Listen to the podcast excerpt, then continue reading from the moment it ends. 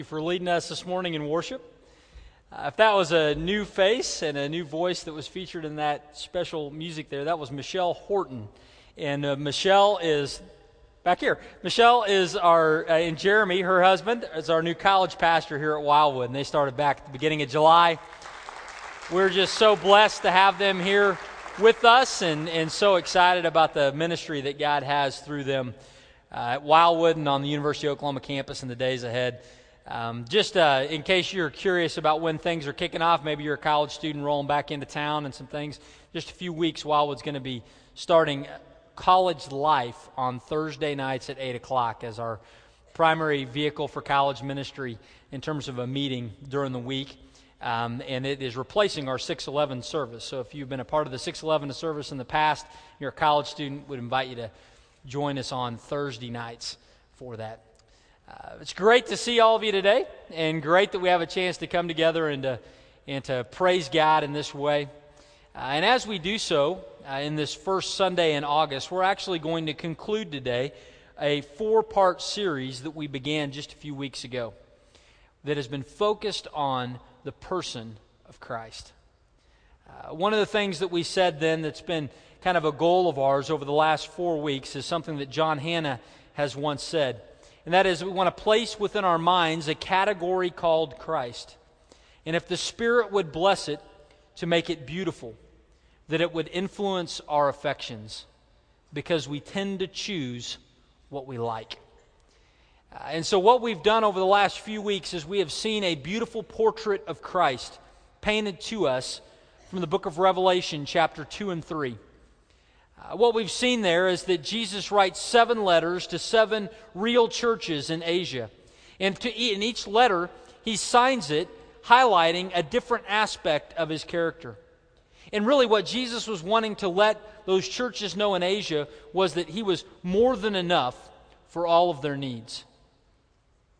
And we began this series four weeks ago by uh, doing a demonstration of some cardboard testimonies. You see them scattered across our stage here. Uh, these testimonies were reminders that just as Jesus revealed himself and his character among seven churches in Asia, that he's still at work among us as well.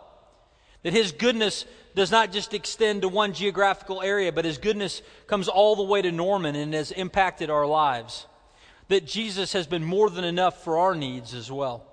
Uh, and you see a number of those testimonies across the stage here. And in each week, we've been highlighting a different aspect of, uh, of, of Jesus' character and what he is offering to us. We focused the first week on God's love, the second week on his provision for us, last week on God's truth and how that undergirds the right kind of leadership that God desires for his church.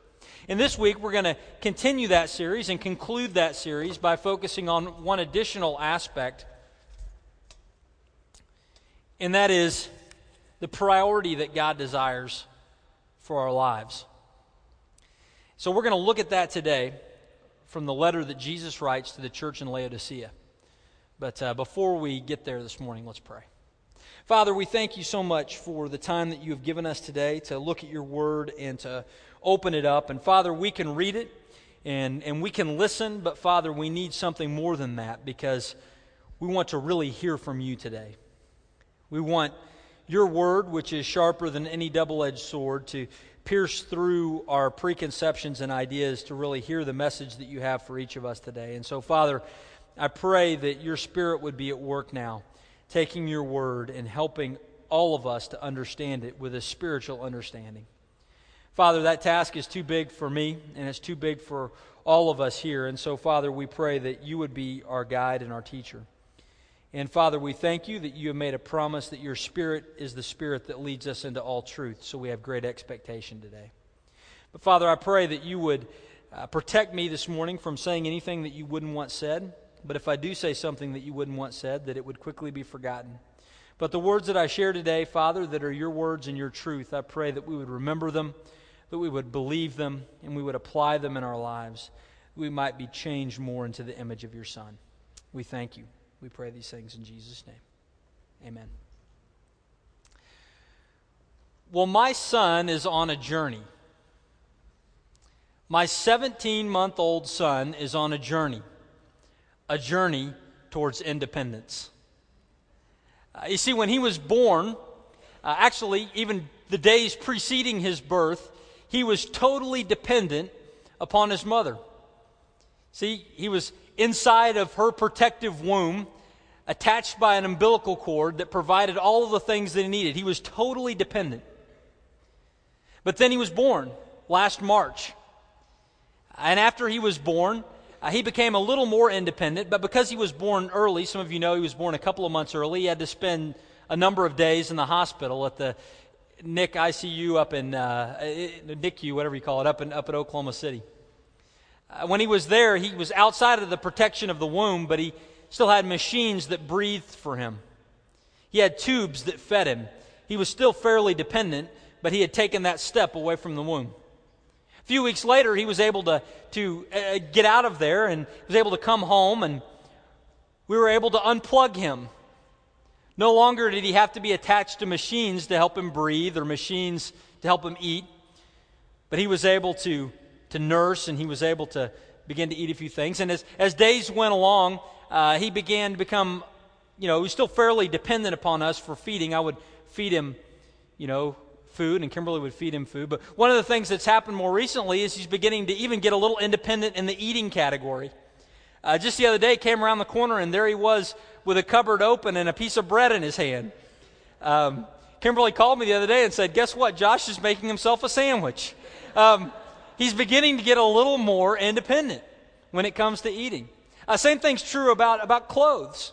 You know, when he was a little little child, I mean, he's not that he's a monster now, but when he was really little, um, he wore whatever we put on him. We put it on him; it was there until we took it off of him. But now we're beginning to find out that anything with buttons or snaps is optional. He's beginning to learn how to rip that stuff off and, and throw it and all this kinds of stuff, you know, and he's becoming a little more independent in clothes and food. You know, next thing you know, he's going to be driving. Then he's going to be making his own money. Uh, and then he's going to move out of the house. And you know, the, the idea of, of being a parent, and those of you who have raised children, you, you know this is true. Uh, there, there's, a, there's a bitter sweetness to that, isn't there? Uh, there's a part of that where you're, you're, you're sad. You miss the days when your child was totally dependent upon you. But there's also a part of you that's going, sweet. They're out now, they're on their own. This is a good thing. Uh, what, I heard an amen. All right. You guys are with me today. So, one of the things that that, uh, uh, that, that happens in life, and the reason why this is there, is that when it comes to our relationship with our earthly parents, the more mature we get, the more independent we become. When it comes to our relationship with our earthly parents, the more mature we get, the more independent we become, and that's the way it's supposed to be. But because of that relationship, it's really interesting that sometimes we want to take our relationship with our earthly family, we want to apply it to our relationship with God. When we do, we begin to think this way the more mature I get as a Christian, the more independent I must become from God. If we ever begin to fall into that trap of thinking, then Jesus has a corrective measure for us in his letter to the church in Laodicea in Revelation chapter 3, verses 14 to 22. Because Jesus writes this church in Laodicea and he wants to let them know that he desires more than our independence. That he desires that as we mature in our faith, that we actually become more and more dependent upon him. The same Jesus that told his disciples that apart from me you can do nothing wants to tell Wildwood Community Church today, all of us here, that the more mature we get in Christ, the more dependent we must become on Him because He desires more than our independence. We're going to see this morning from Jesus' letter to the church in Laodicea three things. So if you got a Bible, open up to Revelation chapter 3, and we'll begin in verse 14, read down to the end of the chapter. This is a letter that Jesus writes to the church. He says, To the angel of the church in Laodicea, write this These are the words of the Amen the faithful and true witness, the ruler of God's creation. I know your deeds, that you are neither hot nor cold. I wish that you were either one or the other. So, because you are lukewarm, neither hot nor cold, I'm about to spit you out of my mouth. You say, I am rich. I have acquired wealth and do not need a thing. But you do not realize that you are wretched, pitiful, poor, blind, and naked. I counsel you to buy from me gold refined in the fire, so that you can become rich, and white clothes to wear, so that you can cover your shameful nakedness, and salve to put on your eyes, so that you can see. Those whom I love, I rebuke and discipline. So be earnest and repent. Here I am. I stand at the door and knock. If anyone hears my voice and opens the door, I will come in and eat with him, and he with me. To him who overcomes, I will give the right to sit with me on my throne, just as I overcame and sat down with my Father on his throne. He who has an ear, let him hear what the Spirit says to the churches. And so, in these few words, Jesus writes a letter to the church in Laodicea and lets them know that he longs for more than their independence. And the first thing I, I, think that we need to see is, as we read this letter, is this that there's a kind or a type of Christianity that is not pleasing to Jesus. There is a type of Christianity that is not pleasing to Jesus. When you read this letter to the church at Laodicea, the thing that immediately jumps off the page to you is there's something about this church that he is not pleased with in the least bit. And that something has to do with the fact that they're lukewarm. Look at what it says in verse 15. Jesus says, I know your deeds, that you are neither cold nor hot. I wish that you were either one or the other. So because you are lukewarm, neither hot nor cold, I'm about to spit you out of my mouth. Now, that's pretty strong words from Christ. There was something so dissatisfying about the church in Laodicea that he was wanting to spit them out of his mouth, and that something was that they were lukewarm. Now, there, has been a lot of different efforts to try to explain what this lukewarmness really meant. You know, one of the common explanations is that Jesus was saying, I wish that you were either red hot spiritually for me, that you were really passionate and into your relationship with God, that you were hot, or that you were cold, that you were adamantly against me, rejected me flatly, and gone your own way. I would rather you be all the way for me or all the way against me. But since you're neither, I'll spit you out of my mouth. That's a common understanding of this passage. But you know what? That seems like a rather strange statement, doesn't it? Why would Jesus rather that we be adamantly against him? Why would Jesus ever desire that from people? I think that there's actually a better explanation than to say that Jesus would rather we be adamantly against him than somehow riding the fence. I think that the reality is that we need to look at how the people of Laodicea would have first read and understood this letter. See, one of the, the chief tenets of good Bible interpretation is you read a passage and you, you try to seek to understand how would the original audience have understood the message that was given in this letter. It's a, a common principle of exegesis or of Bible interpretation. And so when we think about this, how would the people of Laodicea have understood a comment about being lukewarm? And I think the answer to that comes from the fact that Laodicea had a very interesting water situation. See, the city of Laodicea was not built along a waterway, as many ancient cities were. The city of Laodicea was actually built along man made roads, these Roman roads that led to Rome. Laodicea sat on one of those roads. It was an important city, but because it was built along a road, it didn't have a readily accessible source of water. Therefore, in order for the people of Laodicea to get drinking water or water for cleaning or whatever, it had to be piped in via aqueduct. The two most readily available water sources to them were the water source at the city of Colossus and the water source at the city of Hierapolis.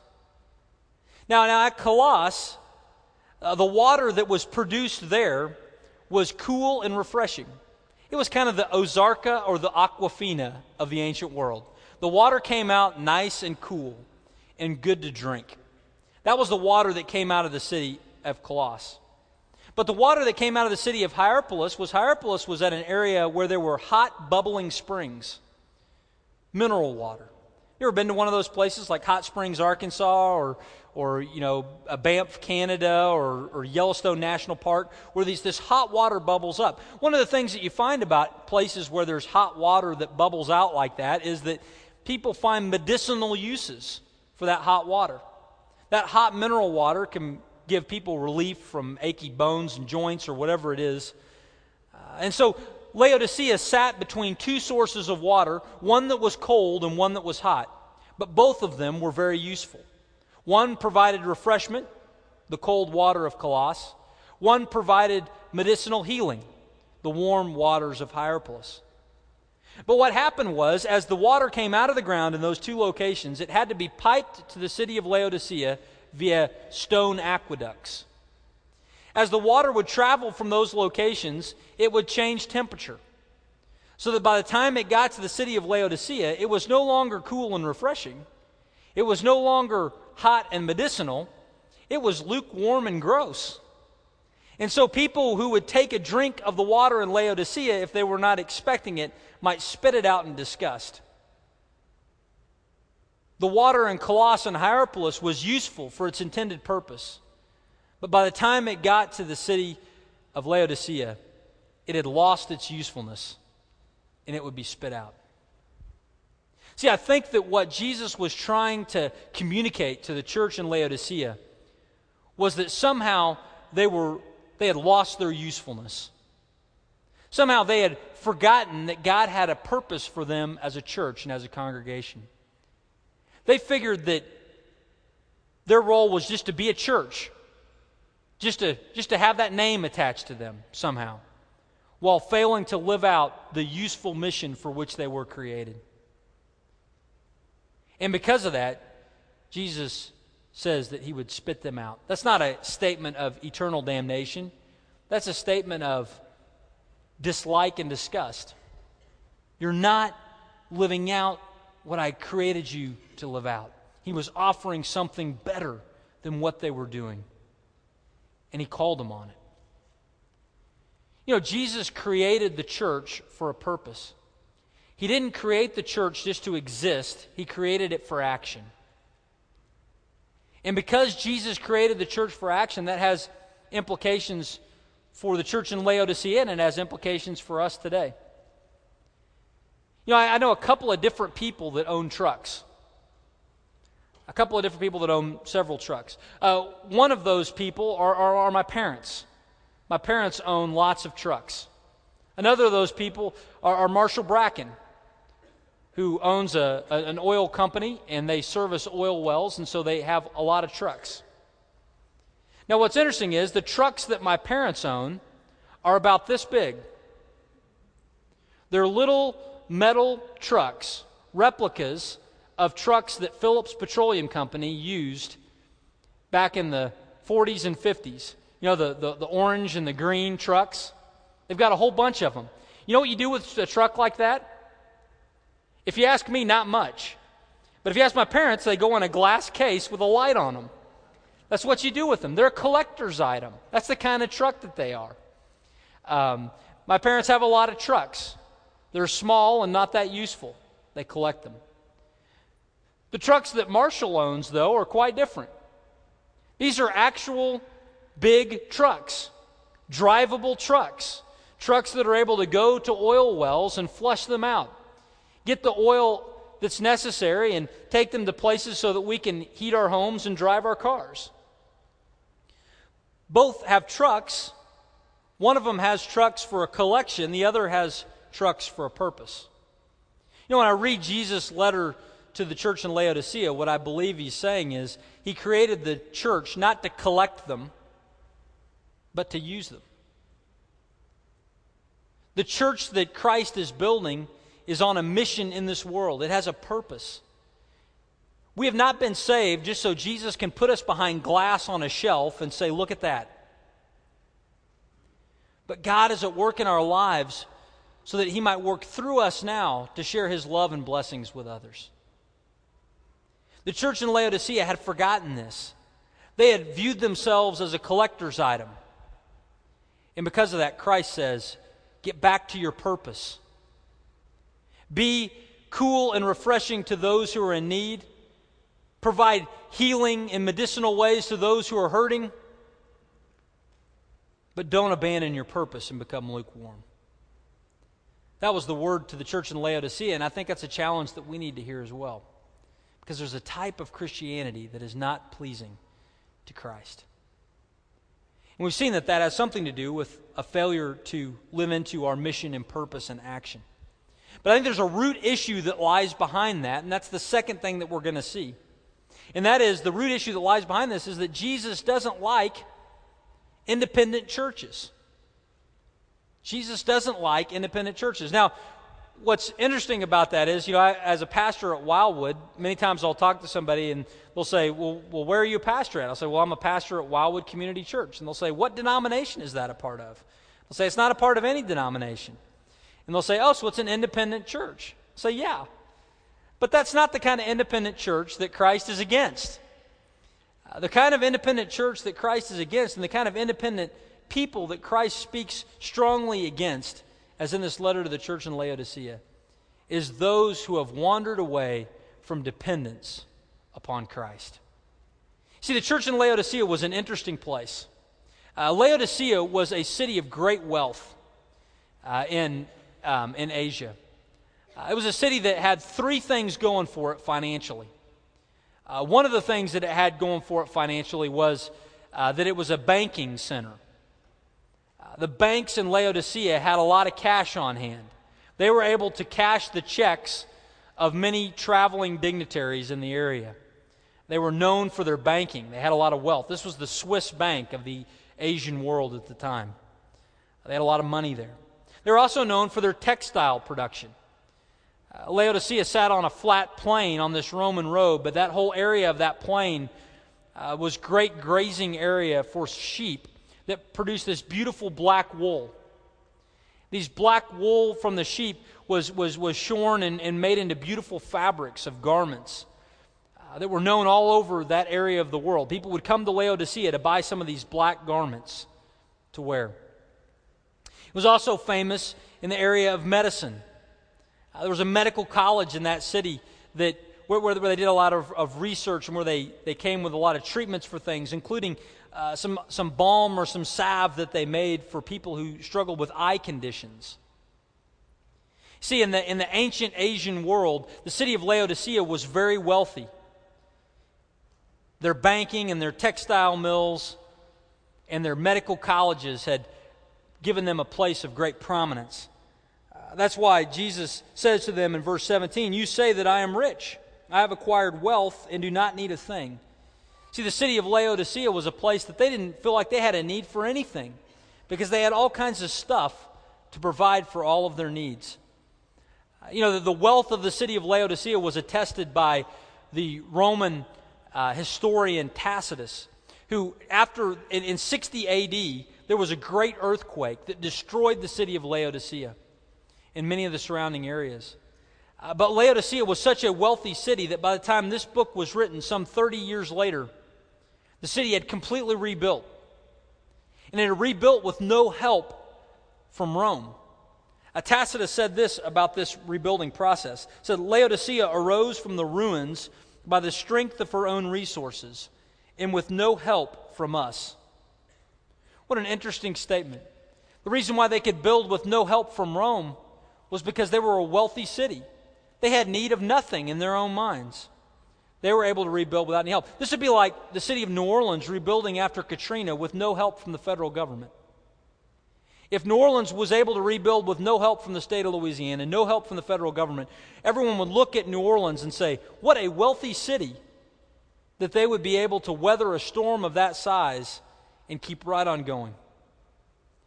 Apparently, that was the kind of city that Laodicea was their own wealth allowed them to feel as though they had need of nothing. But you know what? As they had surrounded themselves with all of this stuff, all of this created stuff, it seems that as they had looked at all the created stuff around them, they had let that created stuff obscure their need for their Creator. Listen to the signature that Jesus gave as he writes to the church in verse 14. He says that he is the ruler of God's creation. Jesus highlights this aspect of his character because he said, You guys are so focused on this created stuff around you, you think that that is where your security is. You think that that's what is providing for you. And yet Jesus says, Remember, there's a creator that sits over and above all of that stuff. The ruler of all of the created things is who you should seek to be dependent upon. And Jesus was calling them out on that. How about us? Do we have the danger of being independent? Do we have the, the danger of seeking to go our own way and go our own directions, losing our sense of dependence upon God? I think we certainly do. In our, in our, in our lives, many times in, in new areas and in areas of great difficulty, we find ourselves being dependent upon God. But as we go on and as time progresses, we more and more find ourselves relying on, on ourselves and not on God. Uh, you know, sometimes that shows up in areas of, of ministry. I know that for myself, when I was a, a student in seminary, I was going to preach my first real sermon in a church in Ovilla, Texas. And uh, the day before that sermon was going to be preached, I, I wrote and rewrote that message a hundred times. I, I, scrapped the whole outline about 4.30 i called my professor on the phone and I, I was asking him to basically give me a message because I, I just had such a great sense of need. I stayed up almost the whole night praying asking god to have mercy upon me and have the world end before morning so that i didn't have to give this message but if, it, if the world didn't end, that he would somehow speak through me because I was afraid of looking stupid. I was afraid of making the church look bad, but I was most of all afraid of wasting everyone's time. Because I had such a great sense of need, I was calling out upon the Lord. I had a great sense of dependence that morning. But you know what? Now I've got a seminary degree, I've got years of experience. Uh, not as many as some, but I've been doing this for a while. And uh, because of that, it's possible for me now to not have that same sense of dependence. But the question is this Has my need changed any? Not when you consider the task. When we gather here, we want to hear from God, not from me. In order for that to happen, God has to work. My need hasn't changed, but sometimes my perception of my need changes. Maybe that's been your experience too in areas where you serve in ministry. How about in relationships? You know, when relationships begin, whether it be a friendship or a romantic relationship, whatever it is, when relationships begin, we have great senses of need, right? You move to a new city, what do you do? Oh, Lord, please give us friends. You, you go out and you spend some time with those friends. Oh, Lord, please help them to not think we're weird. You know, um, in, in, romantic relationships, this is definitely the case. You know, for the years I was serving in college ministry, I'd, I, I would, I would hear a lot of times, you know, early on in the re- days of a relationship, the guys are all about praying for that relationship. Oh, Lord, help me to do the right thing. Help me to know the right thing. Help me to treat her right, all these things. What happens is, after time goes on in a relationship, you have some relational equity built up. You have some information in your hip pocket. And it's possible because of that to begin to view your relationships more in a, an effort of your own strength. We might even begin to try to manipulate things a little bit. I'm going to take what I know about you and use it against you to get what I want.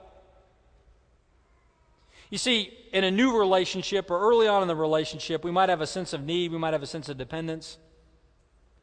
But as it goes on, is it possible that we could become independent? Relying only on ourselves? I, I think absolutely it is. But has our level of need really changed? No. For two people to know each other and to relate to one another and to be encouraging to one another in Christ, that requires something far more than any personality or social skills or information that you have. Relationships. Another area that maybe uh, this is something is an area of sin struggle for you. You know, when, when the sin struggle is first identified and you realize, okay, this is an area that I need to give to God, I need to grow, there's a sense of great need. But it's possible after a while that, that our sense of need begins to shift and we begin to think that it's now our responsibility to manage our sin. We need to get the software on our computer that, that highlights things. We need to get you know, accountability around us and all those things, we begin to think that it's, it's in those pieces that we can manage that we find victory over sin. But has our level of need really changed? No. No, in order for us to see Christ's righteousness revealed in our lives in any way, shape, or form, it's only going to be because He works and because we receive His work by faith.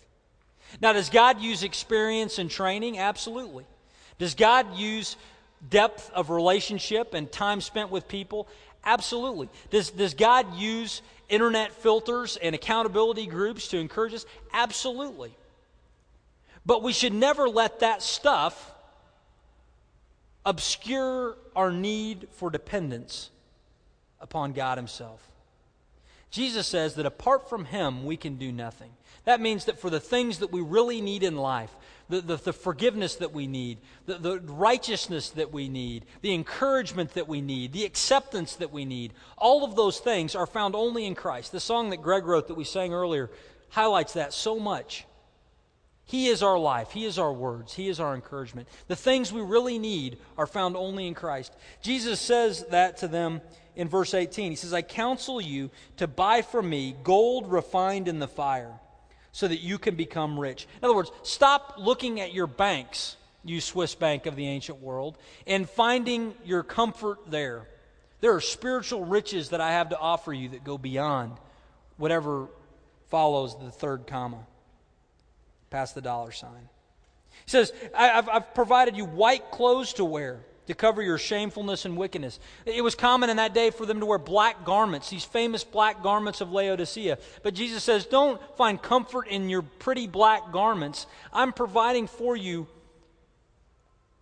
the white righteousness of life. Uh, he says, Don't just find comfort in the salve that your medical colleges produce for the eyes. But come to me and I'll give you spiritual sight. The things that we really need are found in Christ alone. He is the one who provides for us. See, there's a kind of Christianity that does not please Christ. And that kind of Christianity is one that has lost its usefulness because it has become independent from Him. Our need for dependence upon Christ increases over time. Unlike our relationship with our parents, where the more mature we become, the more independent we become in our spiritual lives, our journey towards maturity increases our dependence upon Him. Now, one thing that we need to remember is a third truth that we need to see from this passage, and that's this our journey to dependence, our journey to dependence is shorter than we think. If you're here today and you wonder, well, how do I get back? I recognize the fact that I've floated away from my sense of dependence upon God, but how do I make that up? How do I get back?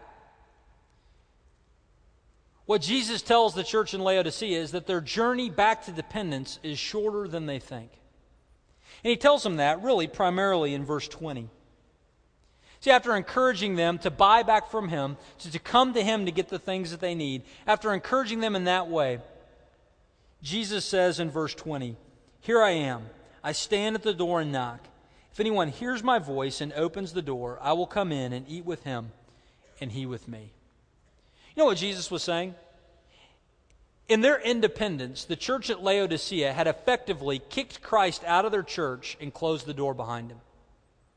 They had said to Christ, We don't need you anymore. We have everything we need. They closed the door and they went about their business. Now, think about if you did that in your life. Think about if in your, in your house, wherever you live, an apartment, a house, whatever, someone comes over to your house and you spend some time together with them. And then you say, you know what, I really don't need you anymore. Thank you. And you kicked them right out the door and closed it behind. What would you expect them to do?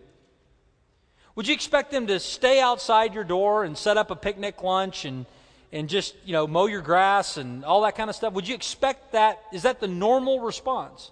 No, what you would expect them to do is to leave. And if you were ever to restore a relationship with that person, you would have to go and beg them to come back because of how you had treated them previously. That's the way we think, that's the way we expect.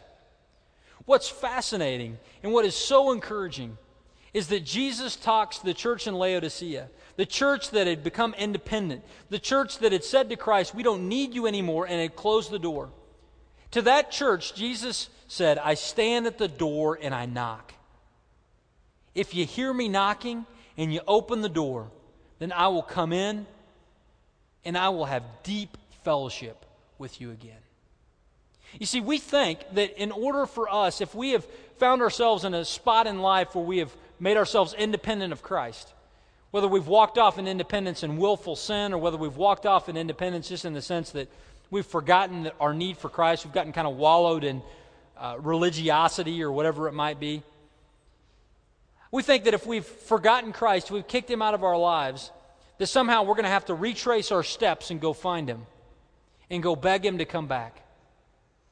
Now, some of you have heard me share this example before, but many of us think that it's like if Keith and I were having a relationship right here, and, and, Keith was Christ, and I was, I was spending time with him, and then I decided, you know what, I'm going to get as far away from him as I can, and I turn and I walk away from Keith, and he stays here, and I go out the door and out the front door, and I go all the way to Oklahoma City. And then I come to my senses and say, what was I doing making myself independent of Christ? We think that I've got to turn around and retrace my steps all the way back to this room to find him.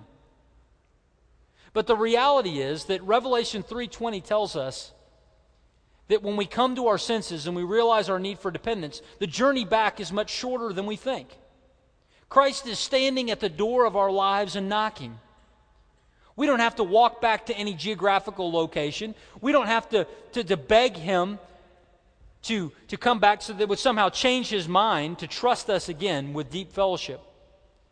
But it is His heart and His desire to be with us. And so he stands at the door of our heart and he knocks. All we have to do is open up and say, Christ, you are welcome here. And he restores fellowship immediately. What an unbelievable promise. And something that is so counter to what we think. We think that the mature, more mature we get, God expects us to be more independent. Wrong. The more mature we get in Christ, the more dependent we need to be upon him. We think that in order to restore fellowship after a season of independence, we have to retrace our steps and beg him to come back. But the reality is that he stands at the door of our lives and knocks. If we would but open the door, he will come in and dine with us. I want us to really consider this fact. And I want us to do that by just having everybody just bow your heads. And as you bow your heads and, and as, you, as you're there at your seat, I want you just to spend a moment thinking about where you're at in your life right now. Right now, today, are you in a period of time that would be characterized by independence, of going your own way, either of neglecting Christ, thinking of Him, relating to Him, being dependent upon Him? Or maybe it's just an active period of, of independence where you're walking off in willful sin. But think about where you are. Is your life characterized by that, or is your life characterized by a sense of dependence? Take just a moment and think about that.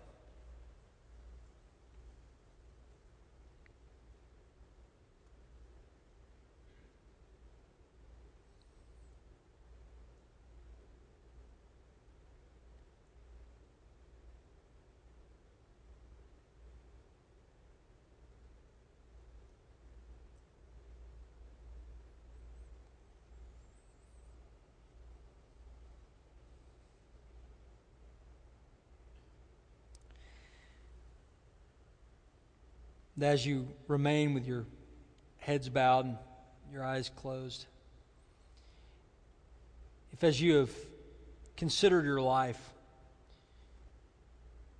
you feel as though you're in a state of independence, maybe it's at, up to this point a permanent state of independence. Maybe you've never in your life trusted your life to anyone or anything. You've never given your life to Christ in any way, shape, or form. Or maybe this is just a season. You've walked with God for a while, but lately you have been setting him aside or have been walking away actively. Whatever it is, if you find your life in a state of independence, listen carefully to the words of Revelation chapter 3, verse 20. Here I am. I stand at the door and knock. If anyone hears my voice and opens the door, I will come in and eat with him and he with me. If independence characterizes your life right now,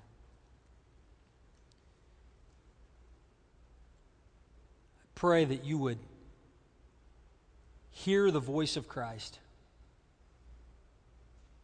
and open the door, allowing Him inside. Because He longs to give you more than you've ever dreamed a deep and personal relationship with Him. Let me pray for us. Father, we thank you. We thank you for today. We thank you for this time. And we thank you for your word. We thank you that you have shown us that you desire that we would live a life dependent upon you. Father, we're so thankful for that because as we take assessment of our lives, we realize that when we live in independence, they don't produce the fruit or the results that we desire or that you desire for us. So, Father, we're thankful that you don't expect us to become independent of you, but that you provide for us greatly when we live our lives dependent upon you. Father, I pray that each of us would begin every day, would enter every season of life by checking to make sure that the door of our heart is open so that you might come in. Father, you have promised to never leave us. So, regardless of how neglectful we have been in the past of our relationship with you, or of how rebellious we've been in the past, we're so thankful to know that you are here with us. You stand waiting and knocking, offering fellowship. We praise you. We pray these things in Jesus' mighty name. Amen. Well, four weeks ago, we began this series looking at the beautiful Savior that is Christ and seeing how He is more than enough for all of our needs. Uh, this morning, as we wrap up this series, I want to end um, by having us remember the aspects of the character of Christ that we've seen over the last four, four Sundays. Uh, and I want to, I want we're going to use some of these signs to help remind us of that. Uh, but after we, we talk about some of these areas, some of these characteristics, uh, I want us to respond. And we'll respond by all saying together, He is more than enough for all of our needs. Okay, and we'll be prompted with a slide. But uh, uh, we're going to remember several things. Now, the first thing that we're going to remember has to do with the, the love of God. See, it's our great desire, it's our great desire that we would have a deep and a personal relationship with God. That He would really know us and that we would really know Him. And, and even though sometimes we might feel that He is distant, he has promised us that He is close. He has said He's the one that walks among the golden lampstands, He's the one who is among His church. He is close to us. And even though we might think He can never understand all of what's going on in my life, He says that He is the God of spirit, that He understands the deep and the personal issues of our lives. And so, because of that, because He knows us, we all need to remember that He is more than enough for all our needs. We also saw God's provision. We saw that as in this life we go through many difficulties, there are many struggles that we're going to go through. Uh, there are times of persecution that believers will face, there are times of great difficulty, there are times that we feel insignificant or overlooked. But in all of those situations, Jesus reminds us that, that He is the one He is the one who has overcome our chief enemy of death. Therefore, we don't have to fear. That He is the one who holds the keys to the house of David, who can bless everyone that He chooses to bless.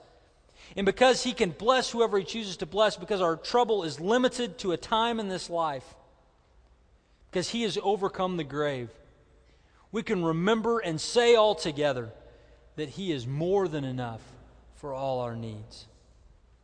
We also saw the issue of God's truth.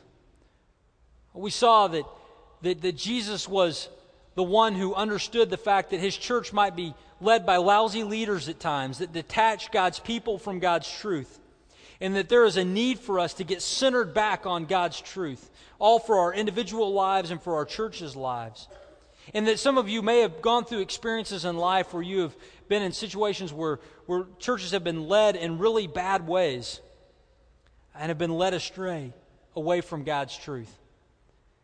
But we need to remember that in those situations that Jesus is the one who holds the sharp and the double-edged sword.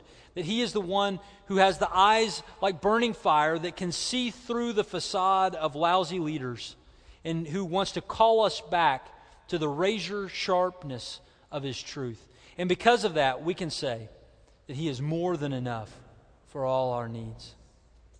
And then this morning we've seen the issue of the priority of God in our lives. We've seen the fact that God doesn't want us to live a life of independence, but He wants us to live a life of dependence. That we need Him for everything in our lives. That, that He is the ruler of all creation. That He sits over and above all of the created things that we might seek to find solace in. That He is the ruler of creation that we can trust and be dependent upon because He'll provide for all of our needs, including deep and intimate fellowship if we open the door of our hearts. And because of that, we can remember that He is more than enough for all our needs. We're going to conclude this morning the way we began the series, and that is by singing together the beautiful song in chorus, Enough. At the conclusion of this song, if you would like someone to pray with you, there'll be some of us at the front. We'd love the opportunity to do that. Greg,